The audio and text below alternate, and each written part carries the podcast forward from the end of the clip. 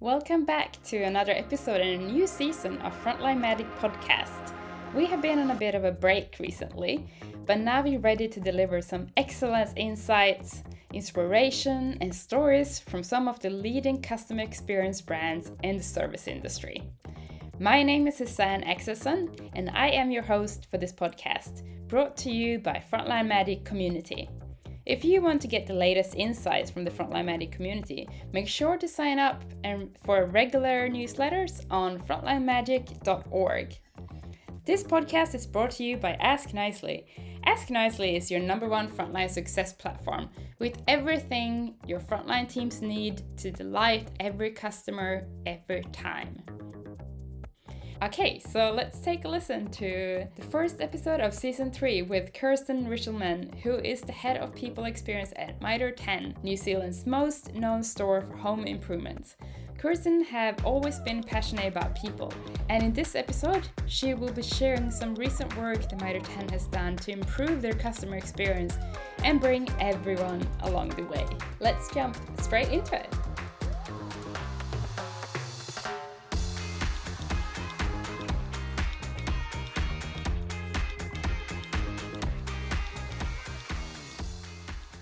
Me, Christina, if you have any daily habits that you... I do like routine. So routine is good for me in the fact that if I otherwise I, I, can go off and do a whole lot of other things and may not get things done. Um, probably the only thing that I do consistently though is I'm up at 5 a.m. every morning at the gym. It feels like you have quite a positive energy in general towards towards business and how you run um, your work on a daily basis. If you reflect on that and the culture of Mitre 10, how do you think that kind of uh, falls through all the way to the front line? I think for me, it's all relationship, which is so silly, but that's what it comes down to. If you care enough about the people that you're serving, then they'll care back. And, and I think that goes all the way through. I was told 15 and a half years ago when I joined this company, you're joining a family. And I have to say, as cliche as it sounds, and I know family can have some negative connotations, you do feel like everyone's got your back. And so you do feel that in store. You're working for the owner. Um, you're working for the person's business, and I'm the same. I'm working for their business. I do. I just think I care enough about them, which means they care enough about what I've got to say. Yeah. So tell me about a bit about the relationship and how that looks like on a daily basis between you and the stores. Because it's a bit different so, from other home improvement stores where you actually you see them as almost like member organizations. Yeah, so the, the difference is if there's an initiative at a at a, at a support office level or a head office level, look at a corporate, there's they've done some research, yet we need to pull this in, they just push it out. And that's and some days I, I would love that. It's that kind of job done, it's out, the store's using it, we're good. The real difference for us in, in the cooperatives, if you've got to sell it first. So you've got to say, hey, this is what it's about. The other thing that we're doing more and more of now, which I think has been the uh, probably the biggest clincher for us, and we didn't realize how much we used to do it until now. There's probably a language for it called co-creation. Um, corporates have it a, a little bit different and I look this with no disrespect in any way into terms of different business models, but there's definitely the ability at a head office level to, to come up with some with an initiative, talk with the teams on the floor, get them buy-in from the leaders, and then roll it out. The truth is in, in the cooperative that they don't have to do what you come up with. So relationship becomes a really important part of that. So look, I think once you've got that relationship with them, they will let you do anything and they'll listen. So before the days of um, what I'd call co-creation was a word that we used. we probably did a lot of that in Mitre 10. More and more what we're seeing now is that it's how do you involve these owners? This is their business. They know it better than you do. How do we involve them to find out what are their pain points? What would they like to see? I've seen a massive shift from, you know, I used to sit in my role in learning or even in change going, I must have the answer of how we're going to make change easy for them. No, I don't. I've just got to facilitate that. And half of that is actually asking people what they're going through. Um, it's more about, hey, what are the team need? Did that work? Did that not work? Trial and error. Uh, and then I think you get the trust of, oh, I have a say. What I wanted's in there. You haven't just told me what to do. You've worked with, and then we get better traction. To really drive those like small improvements and, and achievements, how do you coach your team or your members to do so on a daily basis? When we talk about small incremental improvements, I think that's all we're actually asking stores to do. We know 10 is a busy business at the moment. When you can't travel, the first thing people do when they're stuck in a lockdown in their house is they look around and they say, Oh, I want to do something on my house. When we talk about incremental things, it's saying, Hey, what did your feedback say? What's one small thing you could do? What's the 1%? Is it that you could try something completely new? Or is it that actually you've heard that customers complain every time they come in because of where the trolley's stacked? Move the trolleys. Just try it. And the program that we've, we've launched recently really starts talking about those incremental changes, those little one percenters that you could be doing that actually might make a huge difference in the and trying as much to live up to our brand promise as we can for customers.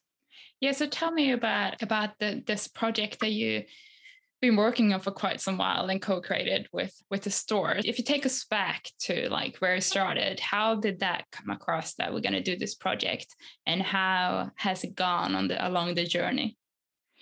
Yeah, awesome. So yeah, look, I think it was probably about a year ago now, just over a year ago, probably 13 or 14 months ago. Um, there was a conversation. We probably need to do something in the sales space. We probably need to do something in the customer service space. Now, um, to say that I was a little bit like, oh no, um, would be an understatement, only because in my time with Mitre 10, this would be maybe the, the third or fourth big customer program that we'd put in place. And you get, what's the next thing? How can we do anything differently? It's service to service. And I, I said it earlier, Kia. Look, on the back of that, though, uh, marketing approached us because they were launching a new brand campaign. So they'd done a number of big insight work. And, and it boiled down to that Mitre 10's new tagline from a brand uh, perspective was going to be with you all the way.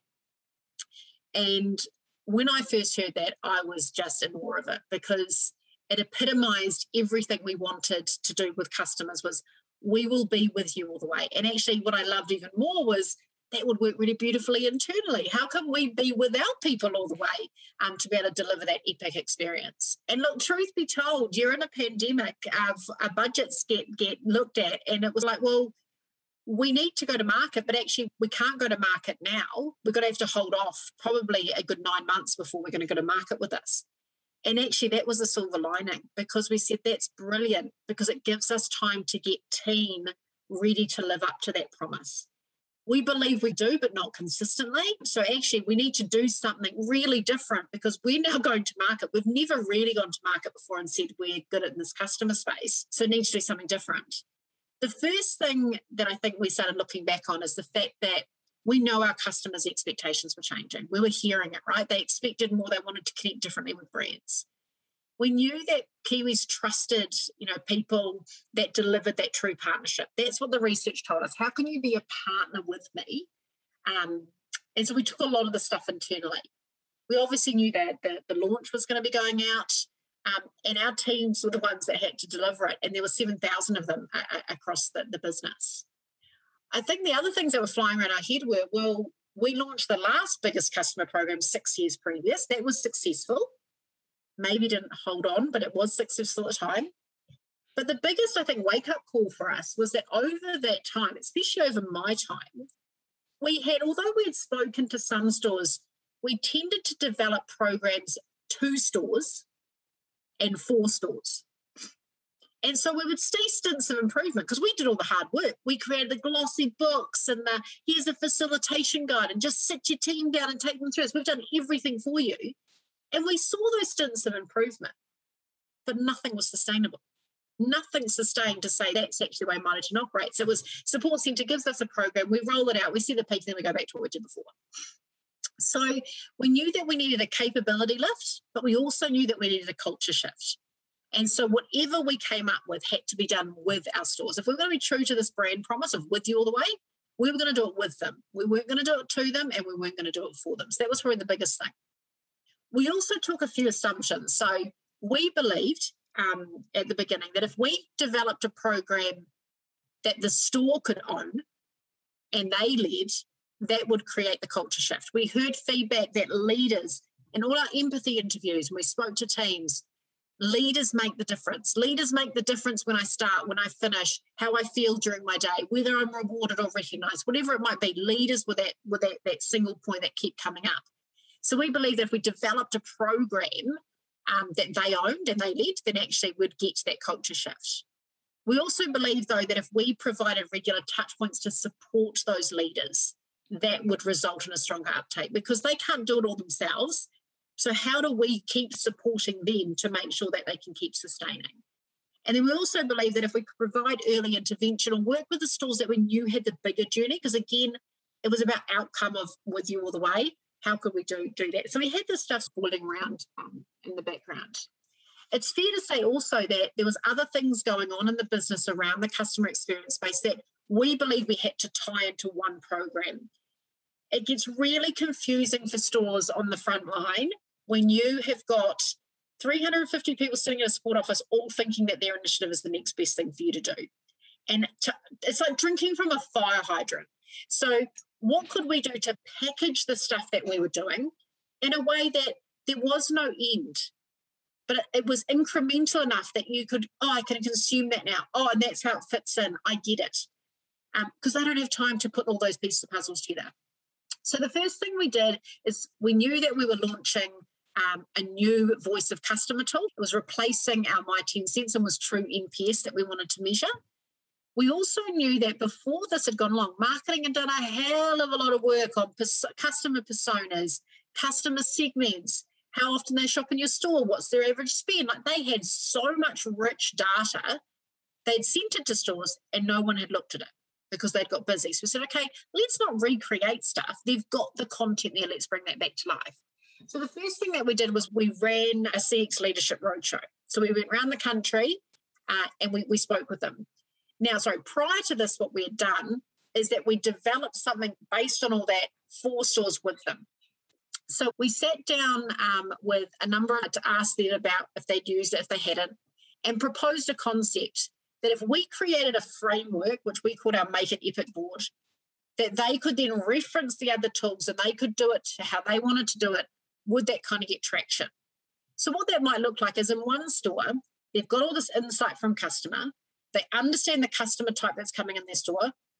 Along that customer journey of with you all the way, so whether they're looking at um, doing discovery work, whether they're in store buying, whether it's checkouts, whether it's after sales support, what is your research telling you? What is your feedback from customers telling you? And also, what has that type of customer told you they want? And then find the moments that work for you. So, in one session, it could have a store that's focusing on their checkout experience because that's not good at the moment.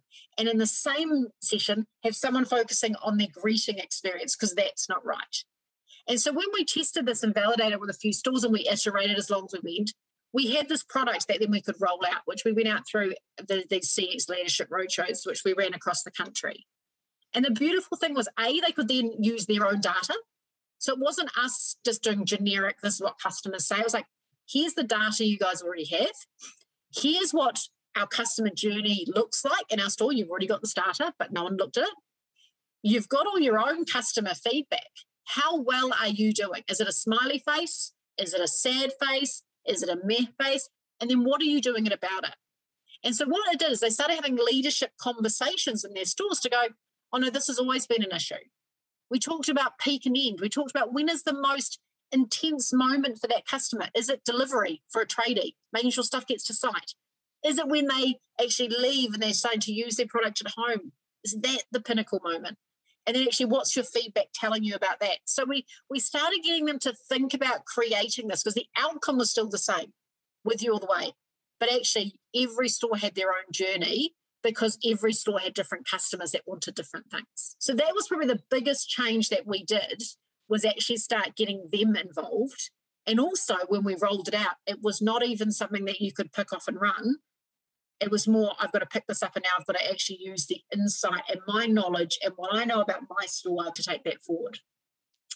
And the beautiful thing about that was that it also was about a time. So now you've got all that information, that's your focus. Now let's say what's some experiments we could run? What's something different we could do? What's that 1% we could try in checkouts if that's your area?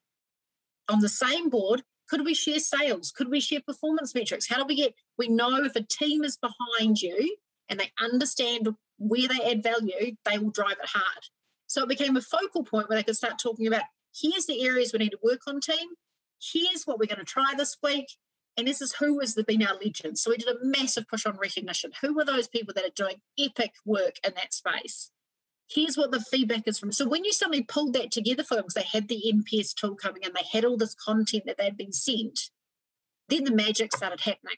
We had stores that really got on board, and we had stores that literally just filed it back in the back corner because they're too busy. And that's the journey we have, right? Is getting that consistency, uh, so forth. Yeah. So tell me. Oh, sorry. You go. You go. no, I was just going to say, do you have some example of of where people use that feedback and develop some improvements in the store that was in or did an experiment, as you call it? they had a really positive yeah, we had a few stores try a few experiments. I'll give you an example of two that we had. One, three, sorry, one store um, realized through the feedback that there was a lot coming in around when I come into the stores are pretty overwhelming and I need to shop across a number of departments um, it'd be nice to have some support. So, what one store tried was between really uh, specific times of the day where they knew these types of customers were coming in, they had almost personal shoppers that would go around with them, that could walk them from department to make sure they got what they wanted. Obviously, feedback was really important, but it was really hard to scale. Another one, which was carpeting, uh, they're not in an undercover car park. And so they just trialed for a day when it was raining to walk people to their cars with umbrellas. And the feedback they got from customers was amazing because I wasn't getting wet to things. So it was that part of the journey that no one in the store had even thought about. So you've bought the stuff and you're out. No, how do we take it further? And then another one, another team were like, we need customers to come back and we want to try something new. They did a flyer out to um, uh, the local community about free key cutting and just said, if I can get free key cutting, come back. And if you bring this voucher, they just tested to see if they could do little campaigns like that, would it bring them back in? Uh, and it worked. And so it's been little things like that they've been trying, which has been really exciting. So that, that was part one, if that makes sense. Yeah. And then obviously the program kept going. So we when we launched um, the, the roadshow, uh, we didn't stop there. So every week, which then went to fortnightly, we caught up with a representative from each store that wanted to. Again, we couldn't make them, that could come along and they could share stories because we we're a cooperative, but we found we weren't sharing enough. Uh, so that was another big change that the leaders started sharing with each other what they'd been doing, what they tried, what worked, what didn't work, so that everyone could grow to grow together. So yeah, that that was a, the how do we get the business really close to understanding customer and really sharing what they're doing. Uh, and then the next big push that we did, which was a little bit later, uh, was around actually how do we create content. So that was the culture shift part I talked about. Then we had the capability uplift. Uh, so a piece of work we did there, very similar uh, vein, where we went out to stores and we said, here's the natural sales process, here's the journey the customer goes on. What do we put in this? And now I've been in retail, but it was the first time that it's not about what I know, it's about the people that are dealing with these people on the floor all the time. And the, the biggest aha moment for me was of all the training you do in sales, they talk about never you know, if a customer, you don't, if you don't know the answer, go and find someone that does know the answer, and then hang around and listen while that person tells you that the customer the answer, so you can learn. Uh, and I had one of the ladies in the store go, Kirsten, that's great, but what if I can't leave where I'm standing? What if I, we're so busy, I don't have time to wait around? Then what do you do? And it was that moment, I was like, man, Kirsten, you were so out of touch with what it's like on the floor. The books are saying one thing, yes, but actually go check out reality. And so what they did, which was beautiful, is they created videos for us around what you what they would do. So they talked about this concept of no lost sheep. So they would ring the department ahead to see if someone was available. They'd give the customer the name of the person that works in that department. They would check up on the customer after they could see. They gave us techniques and tips that you won't find in a textbook because they've lived it and they filmed these beautiful videos. We put and that was our learning content. And now we're asking for other stores if you've got some videos of what you do, share them. It's not about what we know now. We'll create the framework. You give us the content, which has been that that that a process um, the, the whole way through. Yeah, that's yeah, that's amazing. What a great and outcome! And you really thing, like involve the stores in like sharing the knowledge with each other as well. That's awesome. Yeah. I was going to say the only the only other different thing that we've we've done, which we haven't done before, um, was how do we bring our external brand internal? So we've got this with you all the way. Yeah, that makes sense. But more than that, how does it feel around Mitre 10 when you're outside of Mitre 10? Now we are a Kiwi business. We are fun. We are don't take ourselves too seriously. We like to have a joke. Our ads have a little bit of funny, um, you know, humor in them. But then when you got internal, our programs didn't feel like that. So another big thing that we did that kind of looped all this stuff together around with you all the way. What does that mean? Is we've been working with two New Zealand and they have been playing two roles in stores. Uh, and they've been showcasing what it looks like and what it doesn't look like to be with your customer all the way. And the amount of feedback that we have got from stores around, oh my God, it's been, you've created a language where we can say, are you being a Trev? Because did you just point to that customer and tell them where to go? Did you just hide behind the bushes because you don't know the answer? Like those, they took them to the extremes, but it was all those things that happens. We're going to front foot it and show you that we know that happens. And then it became okay to talk about it. It became okay that actually we had another character that normally fixed up all the stuff that went wrong. And we're continually filming. I think that's the biggest difference with this. This isn't one off. We've never said it's one off. We're creating a model that can keep going. Those boards, stores should update them every fortnight to every month. What's the change? What are we seeing with customers? The Make It Epic books where they can learn. There's some tips and tricks, yes, but long term, where they scan to watch the videos, that database will grow.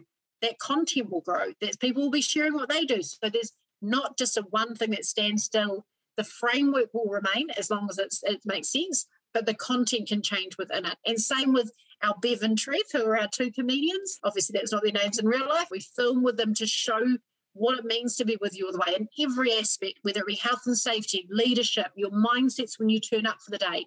How do we get these two comedians to really get in touch with our team to show them what it means?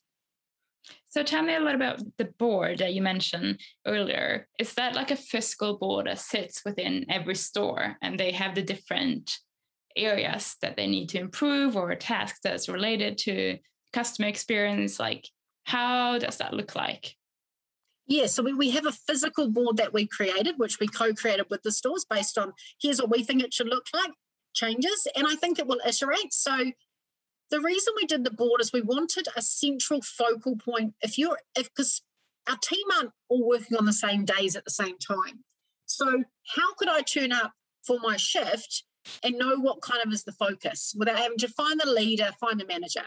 So these physical boards have a few areas. At the top, they have a blank space with just headings that say business performance. The reason for that is some of our stores feel really comfortable sharing GP percent, like sharing customer transaction numbers, average basket size, so forth. That gives them the space to write whatever they'd like to write at the top. Other stores just want to say, actually, our sales are going good.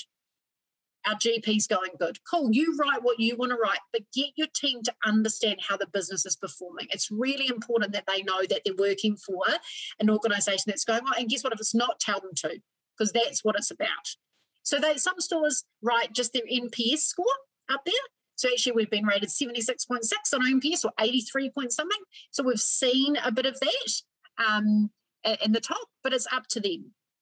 Directly underneath that, what we then did is we had retail and trade, because at the moment, those journeys for our customers are quite different. A retail customer and a trade customer, and we will evolve because I, I don't want to differentiate still. It should just be customers, and depending on your store, when you have different. But we started in that point, and that's where it's at the moment we took the moments that matter. So out of the customer journey of let's say 14 stages of that journey, there was like six moments that really mattered for the customers based on research. We took those moments for both retail and trade, and then we literally put a, you know, what do the customer, what does the customer want with a blank space? How well are you delivering to that? What are your actions to try and improve this? And so we they literally filled it in. Our customer tells us at checkouts they want this, they, this is how well we're doing. Smiley face, sad face, they drew them in. And then here's what we're going to try. So if I turned up as a team member, I can read and understand what the feedback is in the areas that matter and what the team's trying. The other thing we had on the physical board was that we had a place for the uh, your say feedback. So they can print that off latest comments. They could write some nice comments on there so people can see what the score is and how they're being. The customer's already there. That, that that's what it's about. What is customer telling us? And also the legends. So there was a beautiful space to put legends. Some stores print out photos of the people's faces that's being recognised. We sent chocolate fish with them. So they literally we and, and there's cards that say like ka and not all heroes wear capes and tūmeke and all beautiful sayings that they can write on there, hey, you've done a really good job this week. So we made recognition part of what they did in that kind of huddle um, time. And the last thing we did on the boards, which was a little bit different, was we we didn't want people to feel like they had to go and do learning via another device. So at the moment, a lot of our learning is in a learning management system. You've got to log in to get information. Whereas if I'm new and I'm learning about customer, just show me show me what this customer looks like. So we went out and we filmed a lot of videos that showed us what our, what our customer personas look like, retail and trade. And so they're all linked by QR code. So anyone at any time can just go scan it and can watch, oh, that's who our customer is. That's what they're wanting. There's also an overall video that explains the board and what CX is about. So we wanted to make it an interactive uh, display that could be wiped down. This is whiteboard, uh, wiped down and rewritten every week. So it became that focal point. Amazing. And how you mentioned that you used some recognitions by just you know having those cards on the board is there was there any other way any other ways that you show recognition when a store is or in individual yeah so we we um again, it's being that cooperative. There's not a lot we can do into the stores directly. So we provide the, the format for them to do that. So we had recognition cards as a chocolate fish went in. And we started talking at our at our um, we did the roadshow about, hey, let's collectively crowdsource ways that we could recognize, because that's what our team's actually telling us is most important. And to be fair, we heard even in our empathy interviews from our team, was I'd just like to be said like thank you and our leaders to realise that I've gone above and beyond. So it was just a simple act of trying to get the stores and, and we've still got work to do in that space. What we've done on top of that is we've ran a, ran a competition. So we've said, hey, stores, show us how you're using the boards, show us how you're improving customer experience. We had about um, 18 of our stores, so not a huge number, but really highly engaged with that. Every week they were sending us what they were doing um, and showcasing the good stuff, the recognition. They had the cards. Some stores had created their own more awards type things. And the winner of that would get Bevan of our comedians to come and do a comedy night, which is now going to be next year in their store. And the people, what we saw in these stores of them focusing, the feedback we had from stores saying, you've given us a central purpose now. Like we we all come together. I had one email, you know, saying, I hope you haven't been disheartened by not all the stores getting on board. What you guys are you're driving is amazing. And that to me is we're on the right track and it's not a one one hit wonder. So that enabled us to go, hey, you've called out, you know, Ethan from Winton, and he's done an amazing job where he's filled up a spray bottle with the weed killer and so forth in it, and he's dropped it round to an elderly lady's house and shown her how to use it not just sold her the product, literally put it in it. And like that's just like heartfelt. And it's like, okay, cool. So we sent out Prezzy cards as spot prizes. And um, so we've done a bit around that, movie tickets um, into stores. Uh, a lot of the stores themselves hand out coffee cards and, um, as I said, chocolate fish or or li- just literally a, a, card saying thank you, which to be fair is a lot what they want. Yeah, yeah, it's just that individual individual recognitions that sometimes is the most powerful one. I think what's been the most exciting thing is this is all really creative and really fun, and this was it's probably been the the stuff we've seen in the in the background. Our NPS went up across all the stores. We saw the stores that are the most highly engaged in the program, their NPS score went up even more. Like that's that's the type of stuff that we love. And even our brand campaign, which we wanted, it was never two things. So everything we did was together. We've had an increase in brand love. So our customers are saying your ad when you launched it, our external thing, which was lovely in itself, and it was a beautiful ad. Actually, they're feeling that warmth when they come into stores. We're seeing more people choose us as a preferred read. When you look at the data around if we're really connecting with Kiwis at the moment, we are. And so we know this is our space to play in we are here for people. And if we can really epitomize with you all the way, um, then, then we'll get it. And I think our stores are, instead of giving them a program of you must say this and do this, and this is the format you follow, and this is what you say first, and this is the area we're all focusing on, to hey, here's the outcome we're all trying to achieve. Here's the here's the data. Here's the insights. Not what Kirsten thinks. It's not what's here's what the customer thinks and is saying. What are you going to do? And actually, that's that you doing 1% is better than you doing zero. So, yeah. uh, giving teams that freedom. Yeah. And if you will summarize all the things that you have brought into to this kind of program in improving the customer experience, what would you say have been some of the kind of key if you would say in one sentence, the key kind of success of it? The, the biggest thing that I think has been successful is we haven't created something for our stores and done it to them. We've literally created a program where we are with them all the way. We've co-created with them. We've tested and validated it. Uh, we've created a we've created freedom within framework, and that's what the membership want. They want to be able to do their thing, run their business their way. We'll just give you a framework in which we can do it, so we can really drive consistency from a customer point of view, no matter where you shop. Exactly. Yeah. My last question is just: Do you have a quote that you live by? At the end of the day, people won't remember what you said or did they remember how you made them feel. And it's all about that. If I can, no one will remember my name, what I said to someone, but I can tell you what the lady that I walked to her car, she didn't get wet. I helped her load something heavy into her car. That feeling she got from someone actually caring, that's going to stick with her far more than anything someone says. So, yeah, how you make people feel, I, I really live by that that's a great way to end the, the interview. It was awesome. Thank you so much. awesome. Thank you. See you later. See you. Thank you for listening to another episode of Frontline Magic Podcast with your host, Suzanne Axelsson. Feel free to reach out to me on LinkedIn or email me at suzanne at frontlinemagic.org with any feedback or thoughts that you would like to share on this episode. If you enjoyed this podcast, please give it a five star rating Frontline Magic provides you with the tools, insights, and inspirational stories you need to deliver an awesome customer experience. Sign up for free and learn more on frontlinemagic.org. And thanks for making Frontline work awesome.